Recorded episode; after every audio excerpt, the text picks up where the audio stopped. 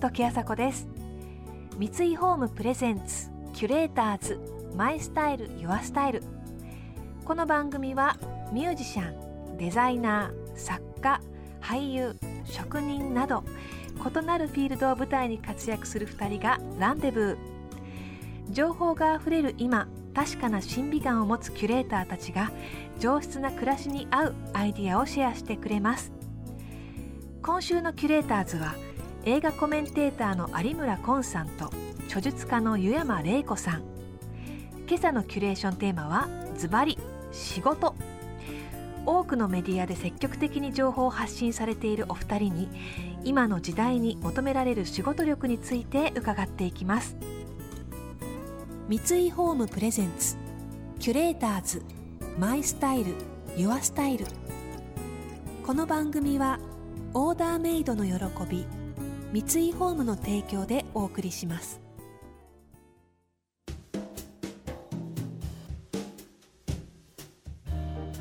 時あさこがナビゲートしています。三井ホームプレゼンツキュレーターズマイスタイルユアスタイル。今朝のキュレーターズは映画コメンテーターの有村昆さんと著述家の湯山玲子さん。はじめまして。どうもはじめまし て, まして有村昆です。湯山玲子です。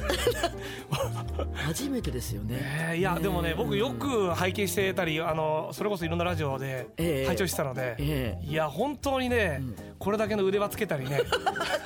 あの本当腕輪大臣の噂は本当だったんだなっていう。腕輪大臣本当ですよ。嬉しいですね。あのアリス・アッフェルってほら今映画の話だとあのきゅうじゅっさいのおばあちゃんのやつですね。はいはい、あれもつけてたね。つけてましたね。これなんかね、年齢みたいなもんなのよ。あのイースター島にさ、ほら、はい、石のさお金あるじゃないですか。だんだんこの金持ちだと石のお金が積んであるんだけど、まあ、そんなようなもんで、もうこういう年齢とともにこの腕輪がもう年利みたいな。どうするんでしょうかね。まず目線がそっち行っちゃいますからね本当にそれもねポイントで、あの私はなかなかふくよか、なるべく視線をこうあのこういうところにばらして隠れ身の術みたいな感じ。そうそう、なるほどな。もう戦略的腕は大臣という、えー、湯山さんのファッションから一気に打ち解けていきましたね。いや、こんなに初対面で初めましてから打ち解けるもんなんでしょうか。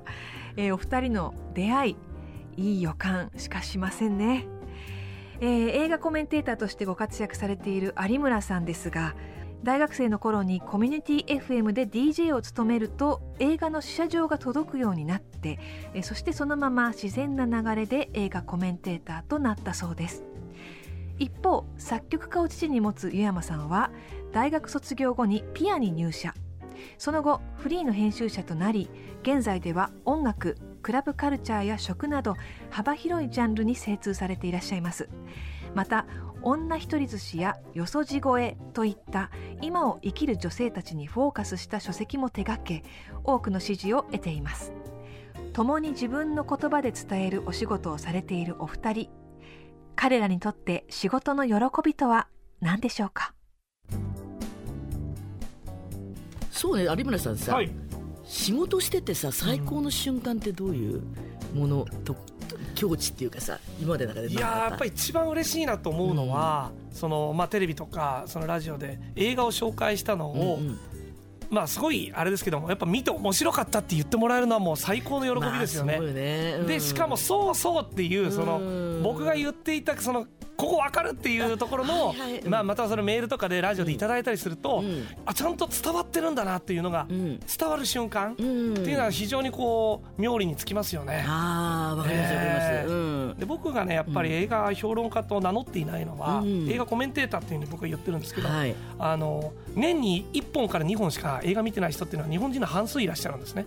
数字的にそうなのよね。だいたいろくせんまんにんぐらいなんですよ。うんうんうん、でそのろくせんまんにんの人が、うん、せめて年間にさんぼんからよんほん映画を見てもらった方が、うん、映画の売り上げ的には貢献できるんじゃないかと、うんうんうん、なので分かりやすい、うん、キャッチーな解説をしていこうというところで、うんうんうん、まあ、ちょっとマスに向けた解説をしていくと。でも時々はちょっとそのね、うん、こうちょっと分かる人はこっちの雑誌読んでねっていうところで少しこう引っ張っていく作業をするというか、うんうんうん、っていうのは、まあまあ、僕の信条とする部分ですかね。あでもね分かりますね。あの、えっと、結構社会性ってことだよね。あの結局あのそれも実は評論に私は入ってる気がするんだけ ど, なるほど、はい、結構今 の, あの世の中見てみたらさ、やっぱりあのほら女性がさ、うん、あの少子化だったりとか、うん、結婚か子供を産めないみたいなことって大きいテーマでみんな悩んでるんだよね、うん、でそこになんか例えばあの刺さる映画だったらそことブリッジする言葉をちゃんと言ってあげないといけないっていうことだから、生活者じゃないとあの逆にそういうの紹介できないと思う映画は。だからあのもう私試写見てさすごい感動したんだけど、うん、あのレベナント、あーディカプリオね、今回良かった、撮れて良かった。あの映画もね、私はね、はい、あのちょっと湯山的にちょっと有村さんちょっと湯山さん的に言っていいだって。いやぜひ伺いたいですね。あれはね、あのやっぱり今の映画の傾向としてさ、うん、あの例のもう全部全身力で押していくってあるじゃないですか。うん、もうすごいよね、うん最。最初から最後まで手抜きなし、そうですね、もう緩急っていうか高いところでずっとやってるみたいなんですよ。はいはい、で、あの逆にそのもう一個のマッドマックス、うん、あれも同じようにすっごいラウドボイスのもので、はいはいでね、大音量のまま行くような、うん、とにかくパワーじゃないですか。うん、でやっぱりそうしないとさっき言ったろくせんの、うん、あのろくせんじゃないろくせんまんにんが来ないんだよ、はい、映画館にはっていうことも一個あり、うん、あとあの今ほらバーチャルリアリティっていうかさ、うん、もうずっとネットの前で人生終わっちゃえる時代じゃないですか、うんはい、その時に生きるとは何ぞやというさ、うん、もう先駆け男塾みたいな話なんですけどね。そうですね、そうですね。そ、それはものすごくテーマとして根幹にあるんだよね、うん、なんかある種ドストエフスキー的なというかね、うんどうですか、えー、ゆうやまさんあれですか、仕事をしていた時のもう最高の瞬間とかっていうのは。最高の、ただ本当におっしゃるように仕事っていうのをやっぱりやってて、はい、あ多分、ね、私 の, あの仕事でいうとね、私、はい、あの女性に対してあのあのあの割とほら先輩としてね、うん、やっぱり女性の生き方って今本当に大変になってるんで、やっぱりまだまだ男社会なんで仕事に女性入ってきてるけども、いろんなトラップが私には見えるのよ。もうだトラップだってもういろんなとこ噛まれてんだもん。レビもう一人仕事レビなんてやってきてなるほど、もう女性版レベルなんだ。クマとかに襲われちゃうどころじゃなくて、もうシャツとかに食われ襲われてますね、だいぶ。でその時直してきたから、でそういう意味であのやった本があのよそじ越えっていうんですけど、でそうするとなんかね、それに関してはねすごくやっぱりあの本当に人生に役に立ったという、面白かったではなくてね、なんか、うんはい、あのというようなことの声が聞こえたのはやっぱりもう本当に嬉しいことになったかな。うん、でもやっぱりその伝わる瞬間っていうのは本当に嬉しいですよね。そうね、うんでもっと手前のさ感情で言っちゃうとさ、はい、あのすごい分かりやすいこと言うよ。あの例えばあの新しいクラスになりましたって言った時に、うん、気の合う子っていうのを昔子供の時探さなかった、はいはいはい、なんかそれファッションだったりとかさ、はいはいはい、発言だったり、はいはい、あこいつと友達になりたいなっていうので、はいはいはい、声かけてお弁当食べようって言ったような、うん、そんなようなモードを言葉でやってるかもしれないよね。私友達を増やしたいのかなと思うよね。やっぱりこの作品を分かってくれる仲間っていうのを増やしたいっていうのはあるんじゃないですか。そうですね、うんあれでしょうね、その仲間を増やす、まあ、僕らでいうと映画自体はもちろんねあの作品としてあるんですけど、いかにその素材を僕ら調理する側の立場なんで、うんあなるね、調理人の腕によって中華にもなるし、うん、和食にもなるしイタリアンにもなる、はいはいはい、でそれを例えばじゃあ井山さんがレベナントを見る調理の仕方と、うん、また僕の出す料理とまた見方が違うじゃないですか、うん、そうね、そのねあの人の意見聞くのが最高に面白いなと思うんですよね、うん、あでどんな料理が出てくるのかなっていう、それこそが僕は映画の文化なのかな、うん、見てああ面白かった、うん、みんな言えるわけじゃないですか、うん、いやいやいやそこから先のそうね、うん、一回フィルターを通した、うん、例えばワインでいうとこの、うん、なんかシチリアのなんとかの大地に育まれたようなみたいな感想言うじゃないですかそ, そのなんて表現するのかなが、うん、最高に楽しいなと思いますね。そうですね、うん、キュレーターズ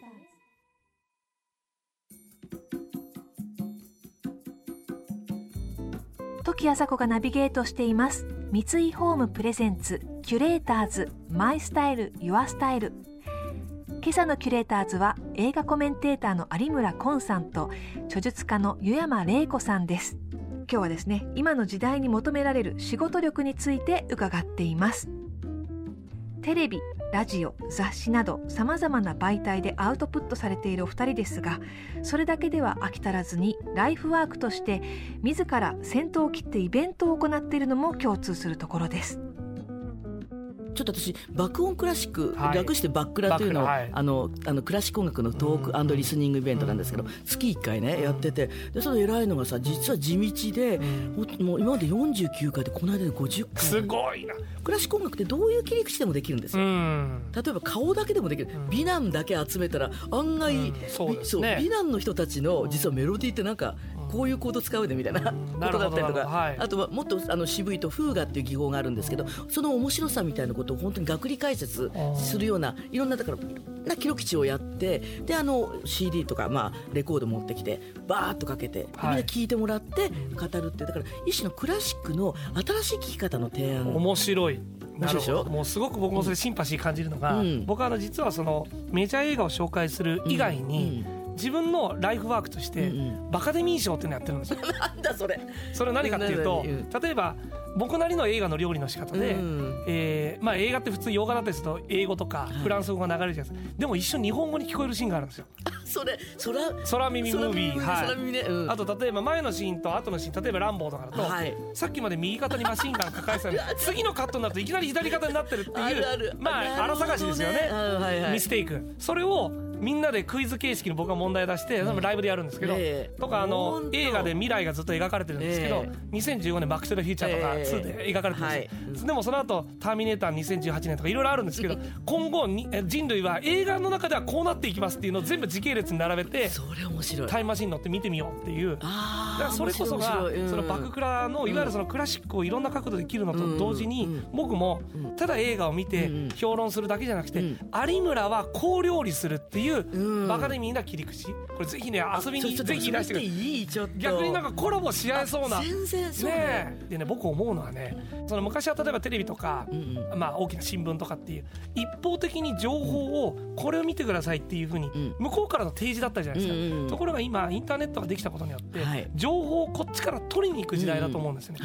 そうすると取りに行くのっていうともう無限に情報がありすぎて、うんうん、なんか正しい情報間違った情報いろいろありますよね、うんうんうん、今度はそれを僕らがまとめる、うん、ネイバーまとめみたいなのが実は僕重要だなと思ってるんですよね、うん、あ, あそれは本当にそうでしょう ね, ね、うん、なんかクラシックも何聞いたらいいのか分かんないって時に、ねうん、じゃあ湯山さんの目線の選ぶベストじゅうとか、うん、こういう時に聞きたいベストじゅうとかっていう、うんはいはいまあ、僕だったらこういう時に見たいベストじゅう、うん、いわゆるそのまとめサイトをしてくれる人がいないともう無数に何千万と情報があって何選んでいいのか分からないっていうのが今のだから求められてるニーズなのかなとも思ってるんですよね。あ、それすごく面白い。編集ってそういうことじゃないですか、うん、それは昔はその例えばあのオリーブだったりとかさ、うん、あんが、まあ、今もあんやってましたけども、はいはいはい、あのじゃあオリーブ的な、えっと、映画だったらアメリだろとかでやってる、はいはいはいはい、だけどこれは今はあの有村さんだったら有村さん自身が媒体みたいな、うん、で湯山も媒体みたいな、はいはいはい、でその人が好きだから見てみようっていう、うん、なんかその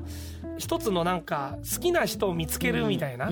ところはあるかもしれないですね、うんうん、だからそこでなんかよく昔言われたように自分を殺してね一般論で何かあの逆にあのこうやってても そ,、ね、そのまとめはあんまり面白くないでしょ。おっしゃる通りですね。すごくあの、ね、あの子が立った方がこういう仕事を例えばそのコンテンツ産業みたいなことをやろうとしてた人ってどうしてもその角度がついちゃう人はぜひこの世界にいらっしゃっててもいいかもしれない、ね、だからね、うん、僕ね思うのは大型のチェーン店、うん、それよりはやっぱりその個人店ですごく面白いことやってる方が、まあ、めちゃくちゃ繁盛しても入りきらない、だから専門店型の方が面白いですよね、うん、そうね。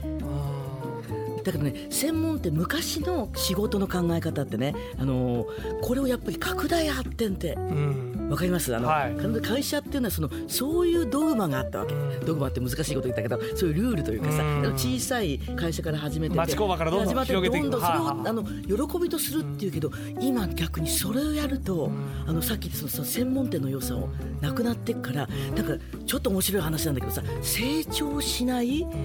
え方っていうのがだすごいな、深いな、それ面白いですね。そういう本をね、成長した途端急に、ま、なんていうのかな、うん、薄まりますよね。薄まりますよね。そうラディカルじゃなくなりますよね。あで成長もあるんだろうけども、なんかそのその生き残り方って今すごく試されてるような気がするな。キュレーターズ。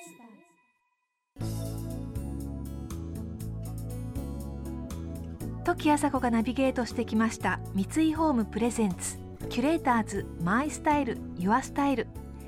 今朝のキュレーターズは映画コメンテーターの有村昆さんと著述家の湯山玲子さんでした。いや面白い話でしたね。個人が媒体になって、そして専門店となる。湯山さんと有村さんそれぞれのフィルターを通すことによってクラシックや映画がですねまた違って見えてくる、輝いてくる、えー、これは本当に信頼のブランドっていうことですよね。今はいろんな情報を手に取ることができる時代ですけれども、そうやって個性のある切り口だとか角度のついた見方を受け取ることによって、えー、私たち受けても自分自身の個性だとか、まあ、自分自身を自覚するっていうことが大いにあると思うんですよね。いやー、お二人のお話、来週も引き続きお二人ご登場なので楽しみです。次回はさらにディープに仕事論について語ってくれます。土岐麻子でした。三井ホームプレゼンツキュレーターズマイスタイルユアスタイル、オーダーメイドの喜び、三井ホームの提供でお送りしました。